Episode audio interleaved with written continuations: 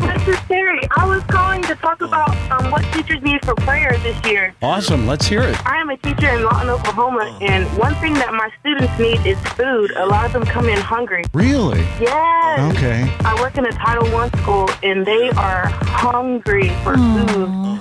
Wow. So, so that's one thing that I would appreciate prayer for. Yeah, absolutely. What grade do you teach?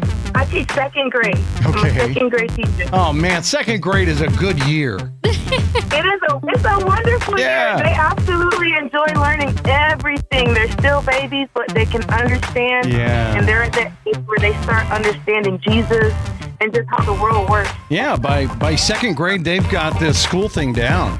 Man, they're they're pros. Oh, yeah. I loved my second grade teacher. She made a big impact on my life. Still think fondly of her. And and you sound just like her. You sound, you've got that heart for your kids that we can just hear. Thank you. And, and we want to we want to be praying for you. Now you've told us what your kids need. Mhm. What do you need prayer for as you start your school year? Confidence and just understanding that I'm building up these people and not just education. Yeah, the So- big the big picture. The big picture. I Yeah. need supplies as well.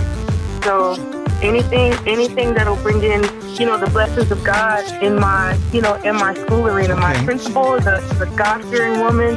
You know, she definitely pushes, you know, we don't have to say Jesus, but we can. You know what I mean? Well, you you say it you say it a lot of times with your actions and with your heart. Uh-huh. Uh huh. Mm, that's that's thank you. That's that's wonderful. thank you so much. Um, you said something about supplies, so I want you to hold on when we're done, and we want to get some information from you.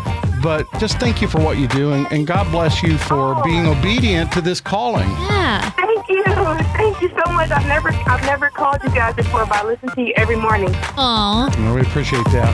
Hold on just a minute. Okay, thank you.